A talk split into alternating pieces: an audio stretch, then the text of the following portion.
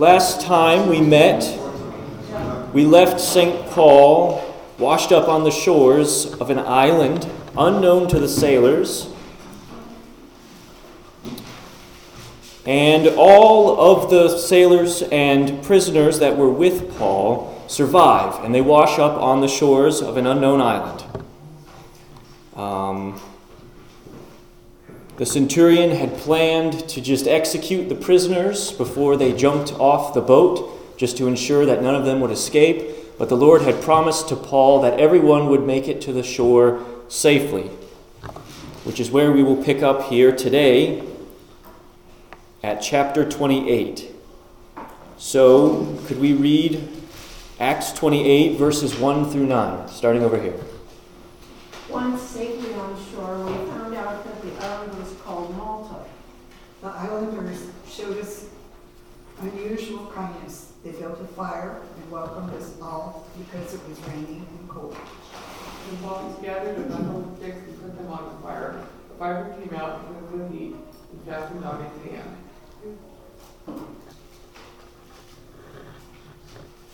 When Paul had gathered a bundle of sticks and put them on the fire, a viper came out because of the heat and fastened on his hand.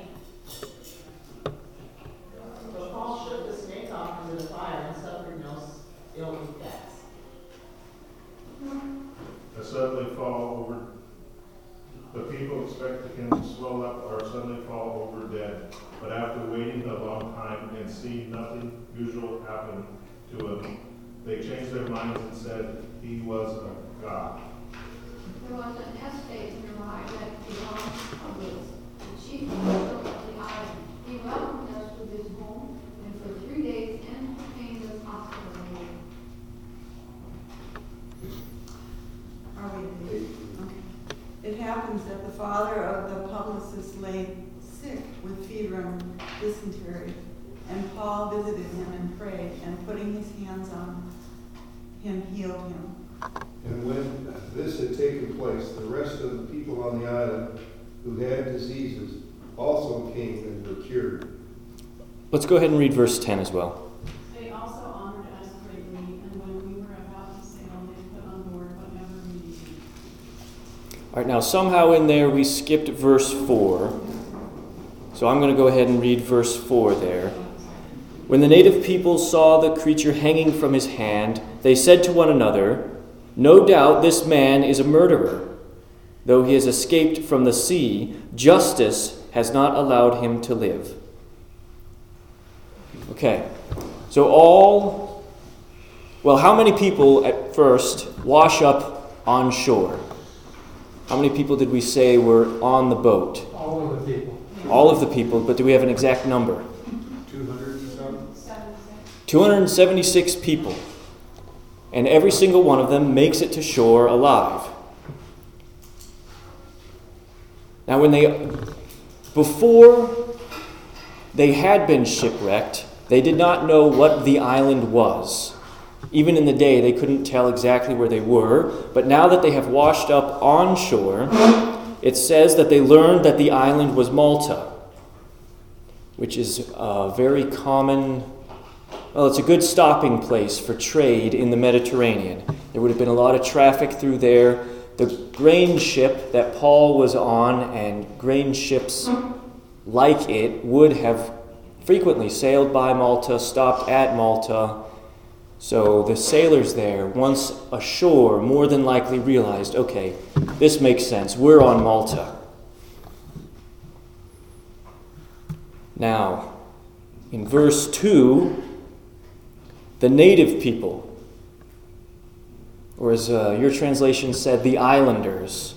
The Greek word there is barbar- barbaroi, right? So it's the same word that we get barbarians, but we shouldn't really think of these people as you know savages or uncivilized. The word used here means basically just non-Greek speakers. And we know from history that the Maltese were not savages, but a colony of the Phoenicians, and they spoke Punic, which would have been similar to Aramaic and Hebrew. And it's not like they would have been foreign to the Greek language either. So, Paul, knowing both Hebrew and Greek, would be able to communicate with these people fairly easily.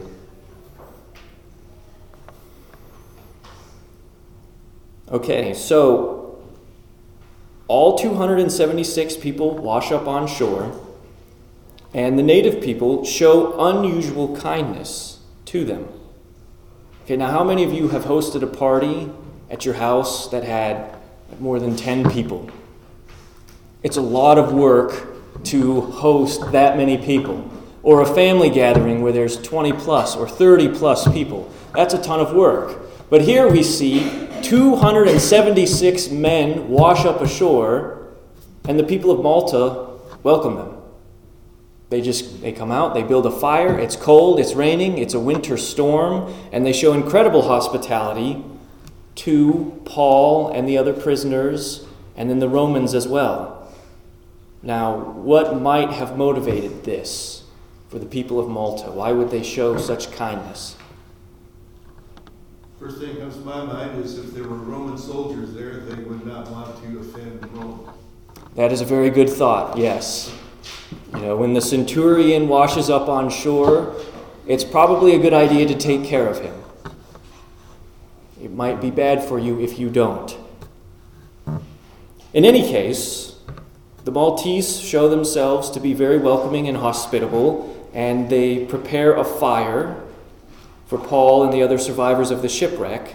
And in verse 3, we read that Paul himself is gathering a bundle of sticks to put on the fire, which kind of indicates to us the character of St. Paul, similar to our Lord, who didn't come to be served, but to serve. You know, the, the menial labor of going out and collecting sticks is not beneath him. This is a change in him, right? I mean, when he was a tax collector, would he have done manual labor? Well, when he was a Pharisee, I mean, we know the work that he did was he just watched the coats of the other men as they stoned Stephen, so uh, I don't know that he would have been. He was a tent maker, though, so he would have known physical labor. It would have been. It would not have been completely foreign to him, but it just it shows what a great man of character Saint Paul was. You know, this task of gathering the wood for the fire is not beneath him. But that's what after he saw the light, right? After he became a Christian. Sure. Before that, he was considered a bad guy. Yes, yeah. And persecuting the church as well. All right, but what's in this, uh, this bundle of sticks that he tosses into the fire? What goes wrong? A viper. A viper comes out of it, driven out by the heat of the fire, and it says it latches and fastens itself to his hand. Now, there are some critics of the Bible who would read this verse and they would look at Malta today and they would say, well, there's no poisonous snakes or venomous snakes on Malta today, so this account from the New Testament has to be wrong.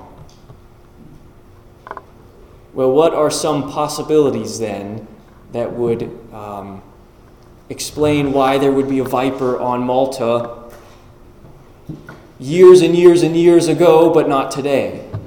Same reason wood could wind up in this church, hitch a ride. You said it was a trade center, right? Mm-hmm. And so it could have hitched a ride there, or that's one possibility. There. Years, they could have gone extinct. That's another possibility.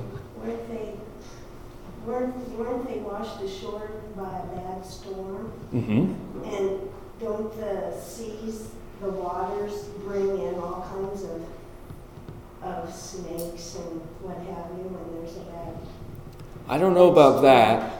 Well, it's possible. And stuff, they usually have, say. That happens in Florida a lot yeah. when there's flooding. Absolutely.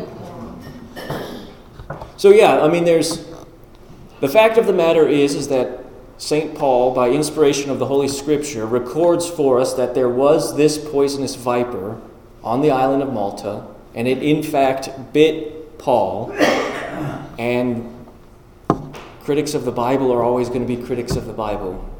We believe the Bible. And as Leonard was suggesting, there could have been a snake stowed away on a ship. We don't know. There's plenty of trade going through there. Additionally, the population of Malta has grown significantly since St. Paul was there. And I believe a figure that I saw said that there's 1,200 people per square mile. That's not a whole lot of room for there to be poisonous snakes and humans together. So the snakes potentially could have gone extinct or have been wiped out over time. So, didn't say that he bit Paul, he latched onto him, which is more than a bite, as I read it. how do you mean? Well, the snake, he didn't just bite him and let go. Oh, right. He was He attached. on. hmm He's, he he latched he was gonna be there. Maybe it was the devil. Right. That is a snake before. Well, that's a good point, Ken, because it says, uh, you know, it was fastened, and then in the next verse, when Paul brings up his hand, it's hanging there from its fangs in his hand. So it is properly latched on, which, again, will demonstrate the fact that it was a miracle. The snake wasn't just coiled around his hand or was trying to constrict him or something. No, it actually did bite him, and it was a venomous snake.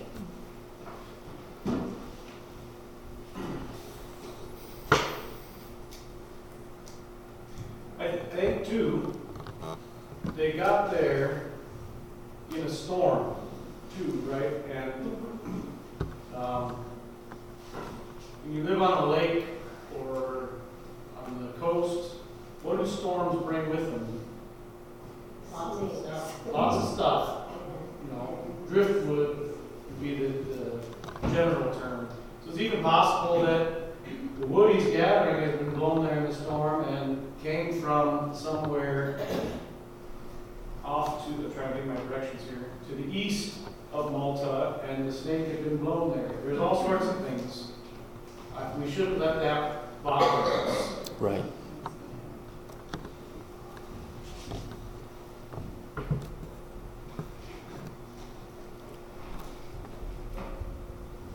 So, what is the reaction of the natives when they see this snake bite Paul?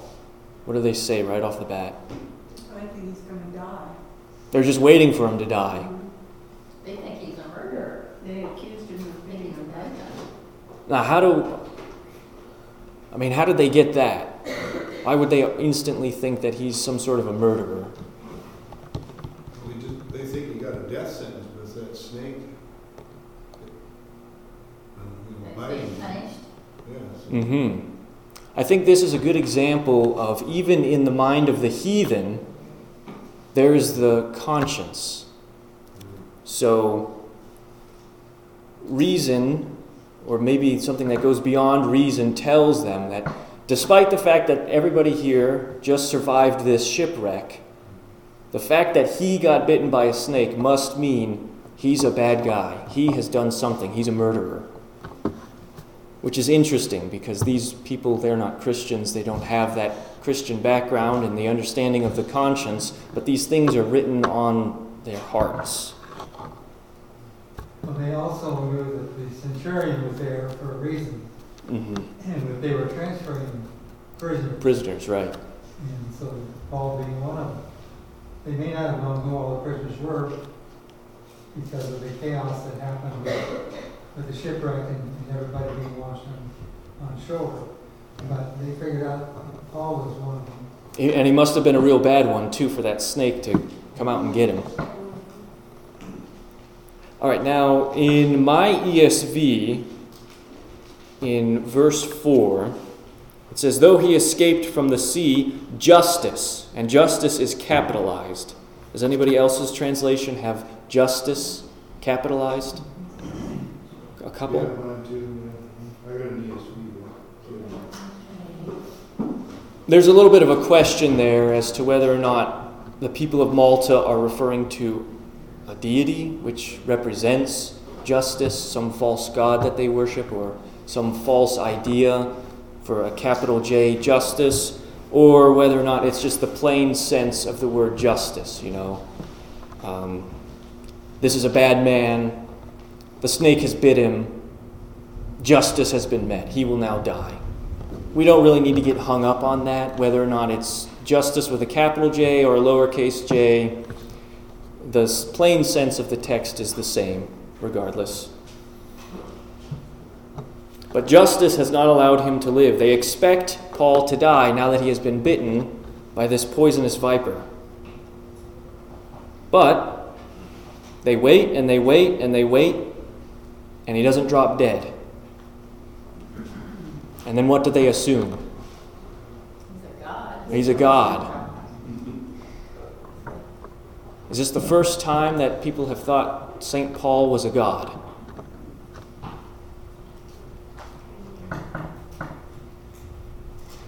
He did heal people. So they probably, if they weren't believers, that would seem to be unusual for him Right. to be able to heal people. Heal people. He has been mistaken. Yes. Did you think that on his first missionary journey? Yes. Yes. Where, Pastor, where exactly is it? I want to say, um, like, uh, Lycon- Lyconia. Okay, okay. So this is, They don't speak the same language, and so, uh, Paul and, I can't remember if it's Barnabas still, or if it's, uh, someone else, they don't realize that everybody's calling them a god because they speak a different language, and once they figure it out, they say, oh, wait a second. Uh, Don't call us gods, we're actually servants of God. And so there's that confusion, and I think it's like only because of that, because of the language difference, okay. So this isn't the first time that this has happened, yet we don't see recorded here the fact that St. Paul corrected them. But we, I mean, it's safe to assume that while he was there, he preached the gospel. He would have explained to them, No, I'm not the God.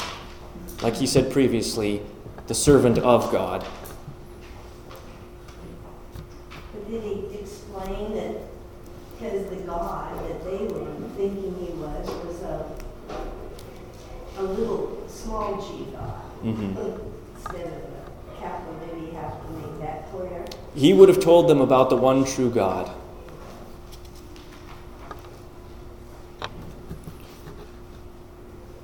Okay, so St. Paul survives the snake's bite, and this brings to our memory what our Lord says in Mark chapter 16, verse 18. Could I get a volunteer to look that up? Okay. And then also Luke 10, verse 19. Another volunteer? Okay. Luke chapter 10, verse 19, and then Mark 16, 18. Okay, this is Jesus speaking. Whoever believes and is baptized will be saved, but whoever does not believe will not, will be condemned. And these signs will accompany those who believe. In the name they will cast out demons, they will speak in tongues. They will pick up serpents with their hands, and if they drink any deadly poison, it will not hurt them. They will lay their hands on the sick, and they will recover. So that's the great, when Christ was telling the disciples what was their job. Mm-hmm. But we see there a direct reference to the fact that the apostles will be able to pick up serpents with their hands and suffer no harm. And then Luke chapter 10. I have given you authority to trample on snakes and scorpions and to overcome all the power of the enemy. Nothing will harm you. Again, St. Paul here being bit by this venomous snake and shaking it off and not dropping down dead is a fulfillment of these words from Christ. Any questions about that?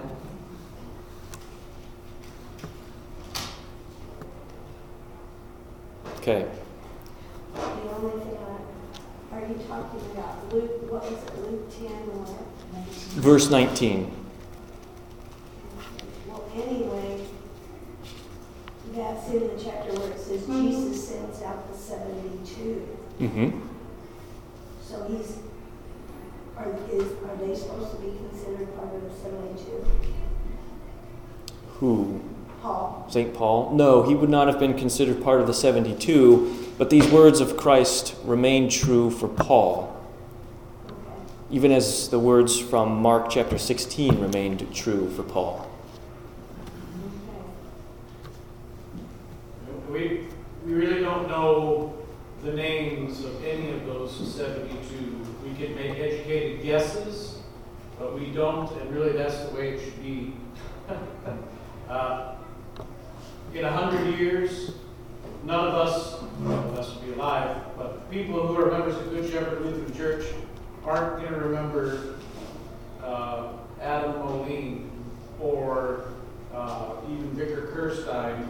They might have our name written on the wall and maybe a picture of us, but they won't remember how smart and well spoken I was or anything like that because that's not the important thing. It's not about Adam Moline, it's about Christ. And so when we have these people like the 72, it's actually good that we don't know who they are so that we can let our focus be where it needs to be. And the same with, with Vicar Kirsten and Pastor Moline and Pastor. It pertains to any believer in Jesus. Is that right? Would that be? I would say sending out the 72 and then even uh, Mark 16, these are, uh, I'm stepping on the vicar's toes here, so maybe I'll let him answer it. Um, talking about this is the church, the pastors are doing this, and even the idea of serpents has more to it than just. You should, you should talk about your crazy Floridians, your vicar. Okay. Sorry. There are Christians who read these verses and think that it applies to just all Christians everywhere. And where I'm from in Florida, I mean, we call it the Snake Church, but it's a church north of where I live where they have poisonous snakes and they wave them around in the congregation. And if you get bit, the Lord is judging you. You have been caught in sin. And they call themselves Christian? Yes. So, And so do they live because they're No. a member of this church, if they're bit by a snake? no, because the snake wouldn't bite you if you didn't deserve to die. Yeah. But several times they've been shut down by the government because snakes biting people and then people dying isn't really a good thing to be happening. But they keep coming back. They keep waving those snakes around.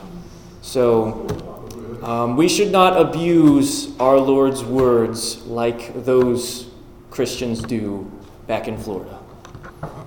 Okay, so there, it really is to particular people that are saved from a certain. I would say for certain the 72 whom Christ sent out, and then as well as his apostles whom he has sent out. I don't encourage any of you to go picking fights with venomous vipers. If you do, record it. But, but you should, I mean, two then, do tell us what uh, serpent no longer is poisonous to us. Right, okay, so the, the devil, you know, that, that ancient serpent. Christians do in Christ have the power to stomp on the devil, his works, and his demons because of what Christ has done for us in his victory over the devil. Is that what you're getting at, Pastor? Yeah, Okay.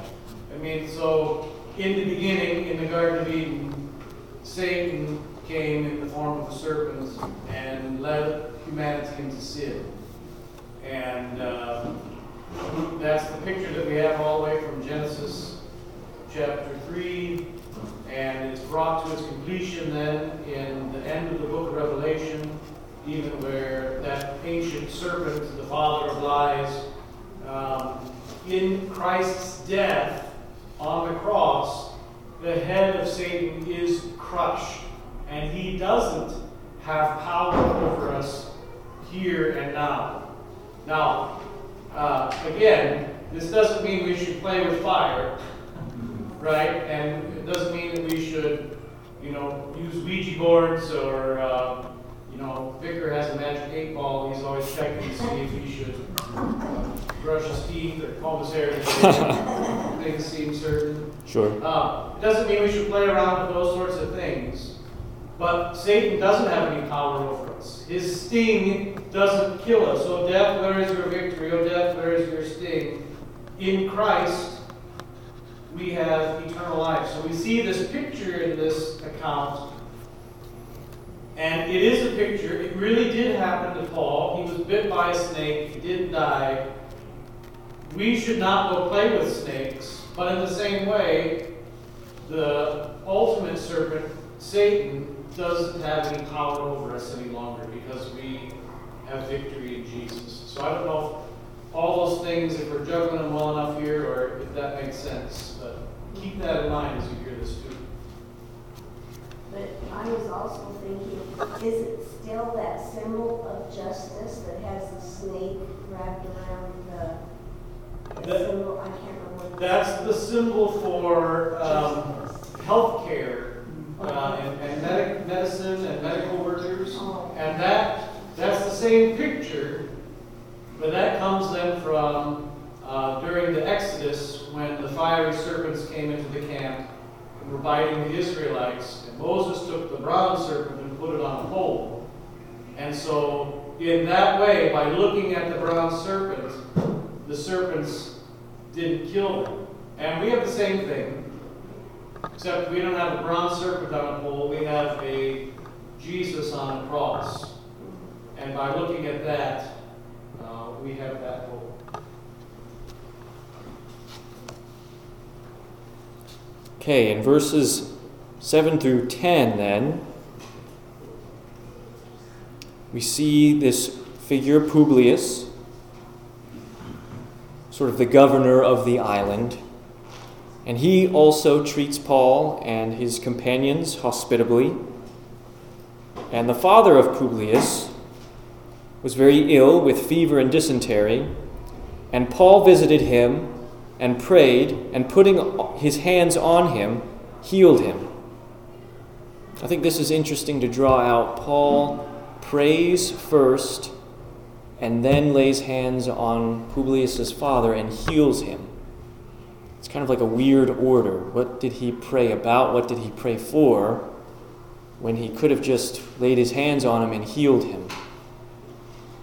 What do we think is going on there?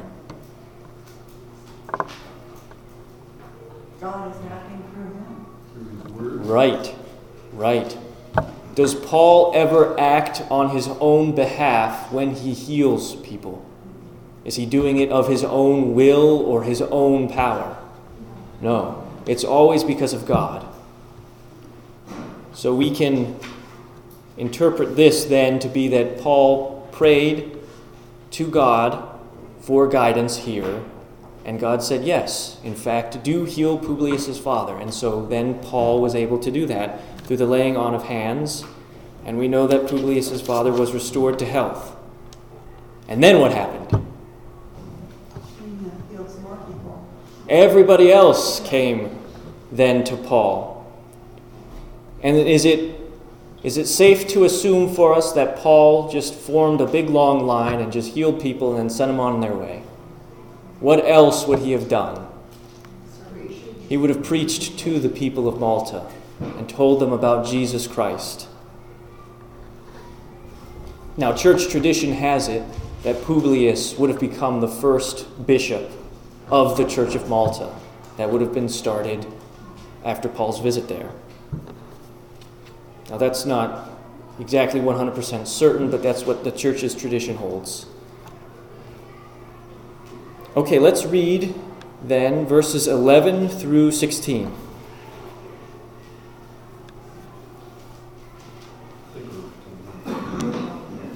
With Lynn?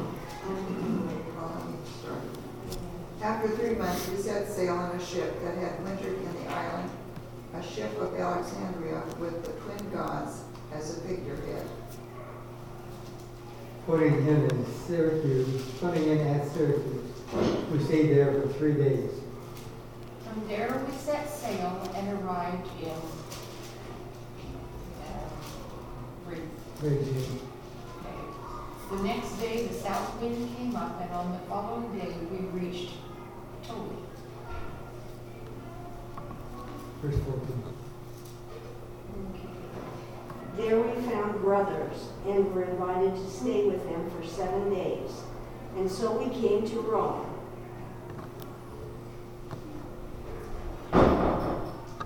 When the brothers there, when they heard about us, came as far as the forum of Appius and three taverns to meet us.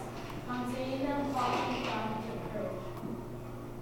When we came into Rome, Paul was allowed to stay by himself with the soldier that guarded him. So Paul and the rest of them stay on the island of Malta for three months. And when winter had ended, then they get on another ship that's headed for Rome and set sail. Um, it says the twin gods as the figurehead for the ship. Those twin gods would have been Castor and Pollux, the gods of the sailors. So they get on this boat that's decorated with the twin gods, and they put in at Syracuse, which is the island of Sicily. So they're moving from Malta north up to Sicily, and then they're going to go in between the boot, the, the toe of the boot of Italy. Oh, we've got a map. Look at this. Up to Syracuse, then Rhegium, then through the Straits of Messina here, and up to Puteoli. That's sort of the route that they're going to take here in these verses. When they get to Puteoli, what do they find? Brothers, Brothers. Who are these brothers? Christians. He finds there in Italy Christians. And they invite Paul and whoever is still traveling with him to stay for seven days, which is a little unusual because Paul is a prisoner still at this point, being led by the centurions and the soldiers. But I think it's safe for us to gather from the narrative that we've had so far that the Apostle Paul is in pretty good standing with everyone that he's with. I mean, having promised that no one would perish in the shipwreck, when St. Paul is ready to stay for seven days in a place, that's allowable.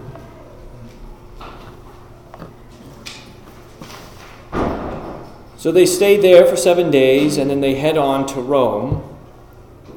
And brothers there, when they heard about us, came as far as the Forum of Appius and three taverns to meet us.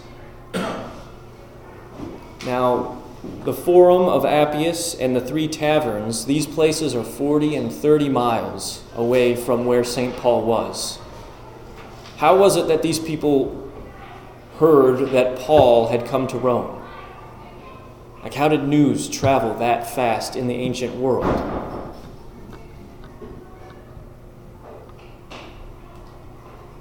Brother to brother, I guess. The Christians shared with each other. And it passed on. That I know they were traveling, so What were the Romans really, really good at building? And these still, in most places, stand today. Roads. Roads. I think it's safe for us to assume that with the complex network of roads and travel and all of the bureaucracy and messengers and soldiers going to and fro, word would have spread rapidly that the Apostle Paul had come to Rome. And the brothers then are motivated by this to travel these great distances to go and see Paul. And what is Paul's reaction to this? He thanked God and was encouraged by it.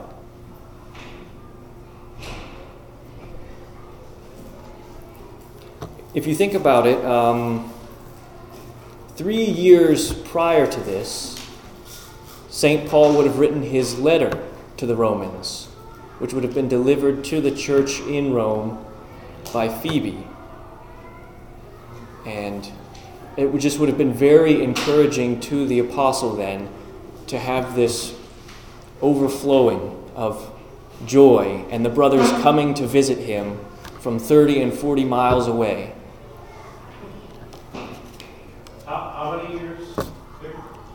3. 3. Which means if Pastor Poppy was teaching on, he'd still be only halfway through teaching it to the congregation just, just teasing.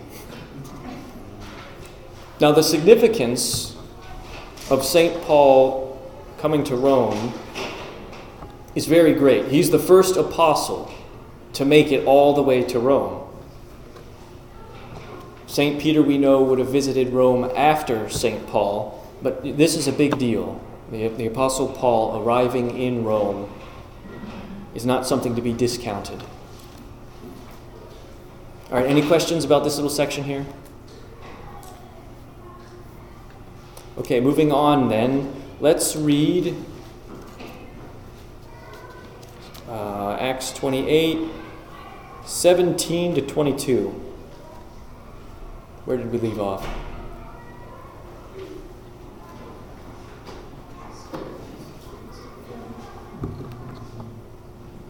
three days of silence, the leaders of the Jews who had gathered and said, Brothers, though I have done nothing against your people, or against the people if I deliver as a prisoner or Jerusalem into the hands of the Romans. They made an example me they wished to set me at liberty because there was no reason for the death penalty to refuse. Because the Jews objected, I was able to appeal to Caesar, though I was not charged with bringing against my nation. This was before I had, had asked Seals to excuse me, I don't know if Mr. Ryan for this job. And I said to them, There is no letters from Judea, and the letters from there is reported to Jerusalem. When we try to prove what you use on or with regard to this step, we know that that word is spoken against. Okay. So after three days, then, in Rome, Paul calls together the local leaders of the Jews, which there would have been a substantial Jewish population there in Rome at that time.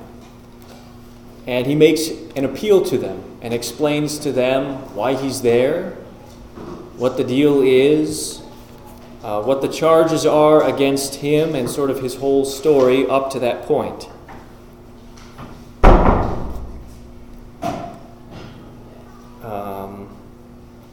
There in verse 19, he says, But because the Jews objected, I was compelled to appeal to Caesar, though I had no charge to bring against my own nation. What Paul is doing there is, as he's explaining his case to the Jews there in Rome, he's making it clear to them that the charges have been laid against him. This isn't a case where he has made some sort of a countersuit or a counterclaim against the Jews of Jerusalem. Which, if that had been the case, he probably wouldn't have had very much luck continuing negotiations and talking with the Jews there in Rome. So he's there. He's been accused by the Jews in Jerusalem. Now he's waiting for his accusers to show up. Do the Jews there in Rome know anything about this? Apparently not. The Christians knew about Paul, but apparently the Jews there hadn't heard anything. They hadn't heard anything about Paul or this case. They just have the faintest idea. It says, with regard to this sect, we know that everywhere it is spoken against. So they kind of have heard rumblings about this Christianity, maybe this guy Jesus. They've heard a little bit about it, but they don't, they don't know any of the details. They're so far away in Rome, they're sort of disconnected from that other part of the world. Okay, let's read verses 23 through 28.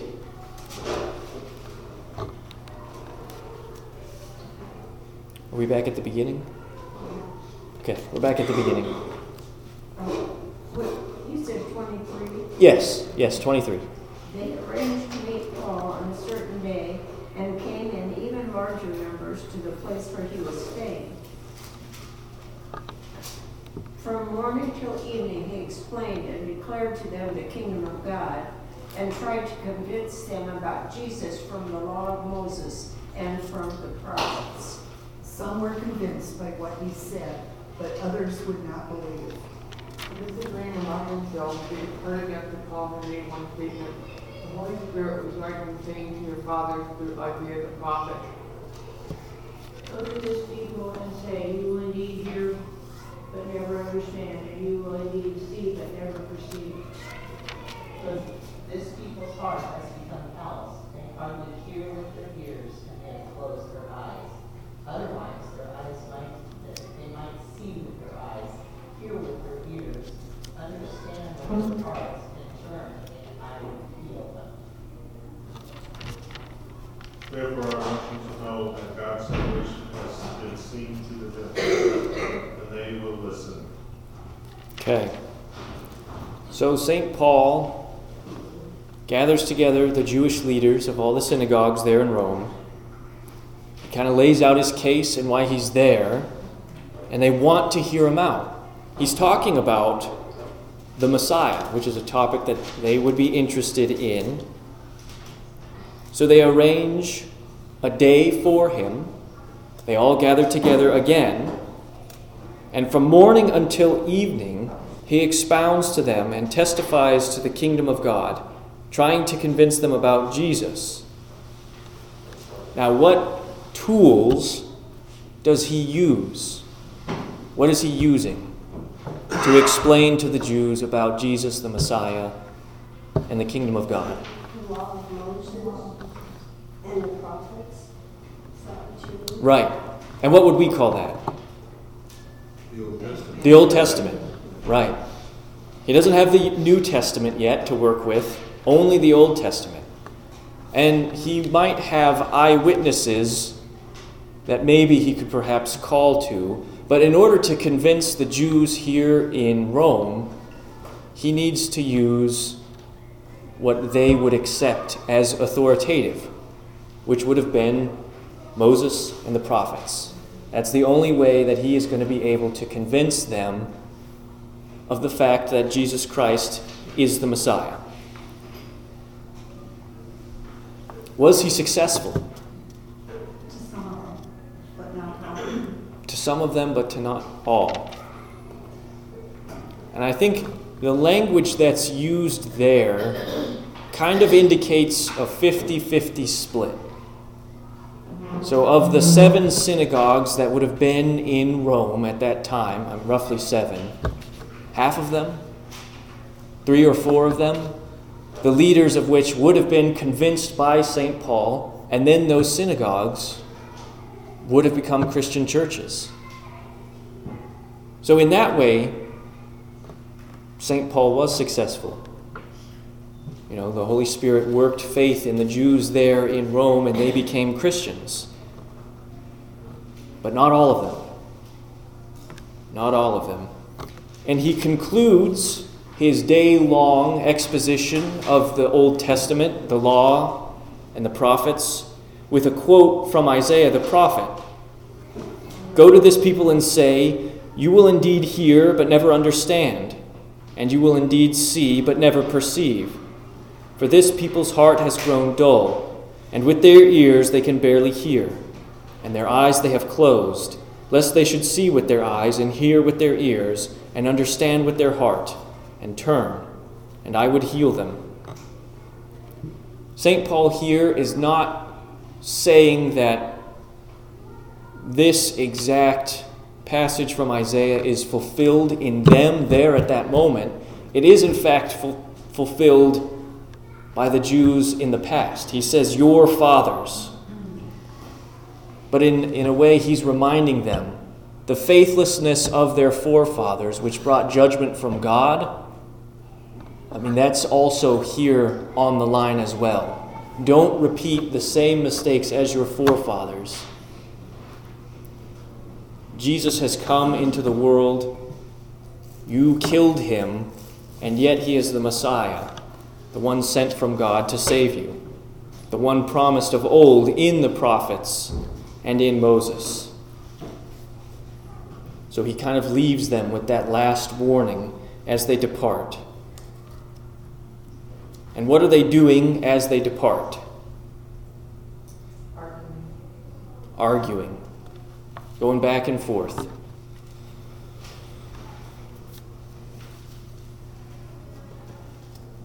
There in verse 25,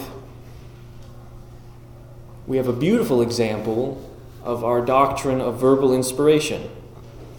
Luke writes, and Paul says, The Holy Spirit was right in saying to your fathers through Isaiah the prophet. Right there we have the summary of the doctrine of verbal inspiration. The Holy Spirit moved. God works through the Holy Spirit to move men to speak and to write the very words of God. So that's pretty neat right there. We get it right here in the book of Acts.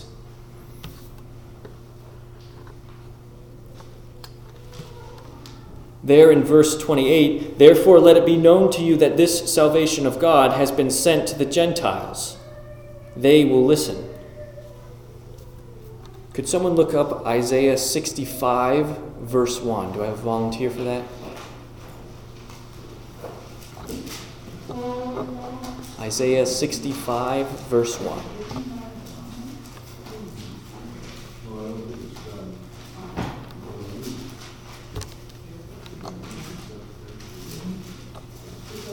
Karen. I was ready to be sought by those who did not ask for me. I was ready to be found by those who did not seek me. I said, Here am I, here am I, to a nation that was not called by my name. And so I handed all the day to the rebellious people, who walk in ways that is not good, following their own devices. Right. Here in verse 28, God being, the salvation of God being sent to the Gentiles, that brings to mind every promise in the Old Testament of the fact that salvation is not only for the Jews, but also the Gentiles. Now, what did we just celebrate last night in church? Epiphany. How does that relate to this idea of Gentiles and salvation coming to the Gentiles? The wise men were Gentiles. The wise men were Gentiles, and they believed. So salvation is not only for the Jews, but also to the Gentiles. And here in Rome, half of the Jews believed, half of the Jews rejected. And yet the gospel is sent forward to all men, including the Gentiles. All right, let's close out then by reading verses 30 through 31. Before you leave, the end of Oh. 28, Yes. he says, they will listen.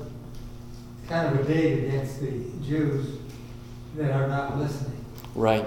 And kind of rubbing it in their face that the Gentiles will listen, even though you guys won't. Right. They might hear, but they never understand. Yeah. Their heart has grown dull. They have rejected God. Sorry. All right, no, that was a good comment. All right, 30 and 31. For two whole years, Paul stayed there in his own rented house and welcomed all who came to see him. Thirty-one. proclaiming the kingdom of God and the teachings about Lord Jesus Christ with all boldness and without hindrance. So for two years, St. Paul stays there in Rome and continues daily, preaching and teaching, helping the brothers there in Rome, as well as continuing to preach to the Jews. Proclaiming the kingdom of God and teaching about the Lord Jesus Christ with all boldness and without hindrance. Here again, we see St. Paul is afforded a little more freedom than your average prisoner. You know, he's not locked away in the dungeon yet. He's more or less under house arrest and would have a guard with him at all times, perhaps chained to this guard that would go with him, but he would have a decent amount of autonomy.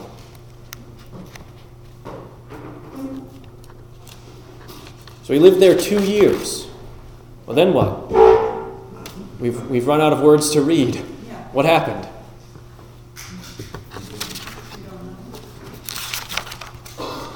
Church tradition and history has a few things to suggest that might have happened. We can f- say with a, a great degree of certainty that after these two years, St. Paul was no longer under arrest and he was able to travel about freely. And then at a later point, he was arrested again, brought back to Rome under much worse circumstances, actual imprisonment, actually being locked away in the dungeon, at which point he would have been tried and then beheaded. We know this with great certainty. Now, the question is once he got out after those two years, what did he do? While under the two year house arrest in Rome, Paul wrote Ephesians, Philippians, Colossians, and Philemon. And according to Philippians 2:24 and Philemon 22, he expected to be released from prison there in Rome. 1 Timothy 1 chapter 3, Titus chapter 3, 2 Timothy 4:20 all indicate he was freed and ministered in various regions the region of Ephesus, Macedonia, Miletum, and so on. At some point, he was rearrested, sent back to Rome, and then executed. 2 Timothy would have been written when St. Paul was in the dungeon in Rome. Worse conditions than what he reports in Acts 28, verses 30 through 31 you know, just under house arrest, able to move about freely. And he writes in, let's go ahead and turn to 2 Timothy chapter 4, verses 6 through 8.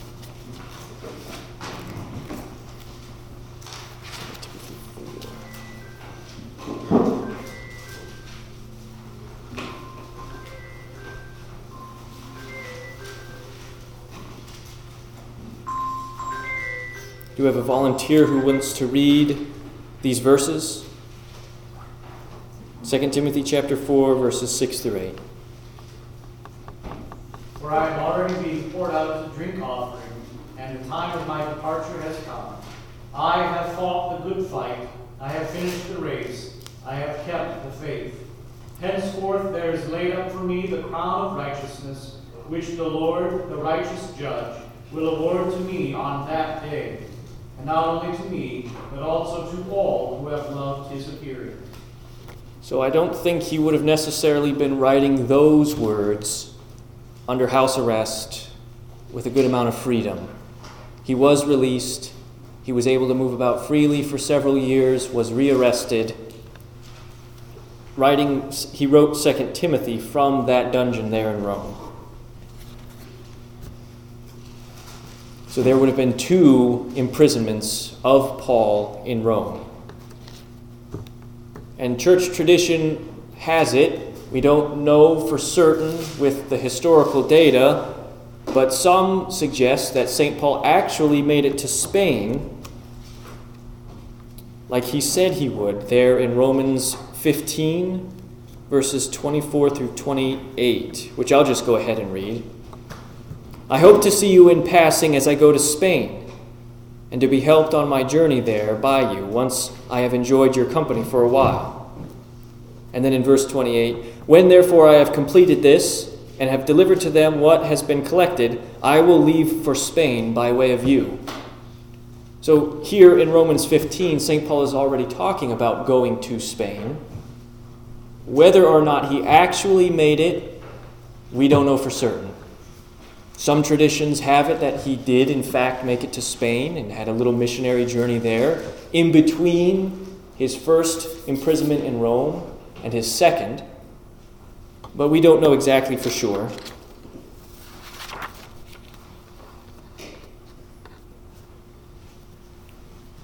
Uh, we have Clement of Rome, who writes that St. Paul made it to Spain.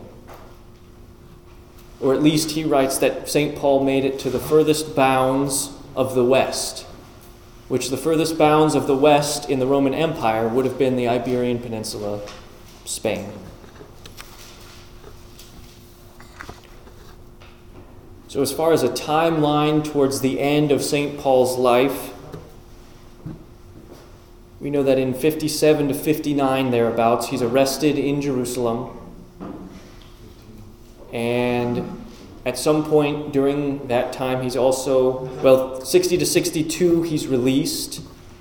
And then we know by the year 64, he, 64 65 is when he's martyred, beheaded in Rome. So there are some gaps there where it makes sense that he would have been free, able to move about, go on another missionary trip. Whether it was to Spain or not, we don't exactly know. Any questions there about the end of St. Paul's life and then his imprisonment in Rome?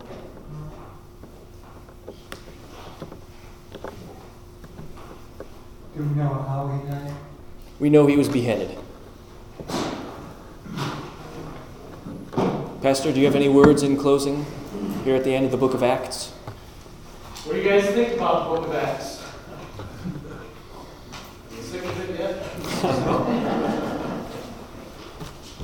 I think the important thing in the entirety of the book is it shows the continuity between the church then and now. Things that are important in the church are the word and the sacraments, the preaching of Jesus Christ. And so, having read the the book of Acts and looked at it in detail, how does that inform Good Shepherd Lutheran Church today and in the years to come? What things do we hold as important and valuable? Um, and what things maybe aren't quite as important and valuable? Those are some of the things that we can think about and uh, learn from this book. So, uh, I don't know, what do you guys think? The truth of God's word and his promises. No. And when we stick to those things, what happens? People are strengthened in their belief. Yeah. Blessed. Faith is strengthened the church uh, is strengthened, whether that means numerical growth or we saw several times in Acts numerical shrinkage. Uh, what other thing increases when we stick to God's word and sacraments? So we see, especially with Paul, uh, towards the end. Increases his faith. Well, yeah, his faith is strong. Others are converted. Others are converted when we stick to God's word and sacraments, how does the world uh, interact with us? We get Some, some favorably, some not. Just Some favorably, some not. There is some persecution that can arise. Um, and it's again, Satan does not want God's word preached in truth and purity. He does not want the sacraments administered according to Christ's institution. And so he always is seeking to undermine that through persecution and sometimes just through apathy in us. And uh, I think we see in Acts that we need not have apathy. We need to be zealous about God's word and sacrament.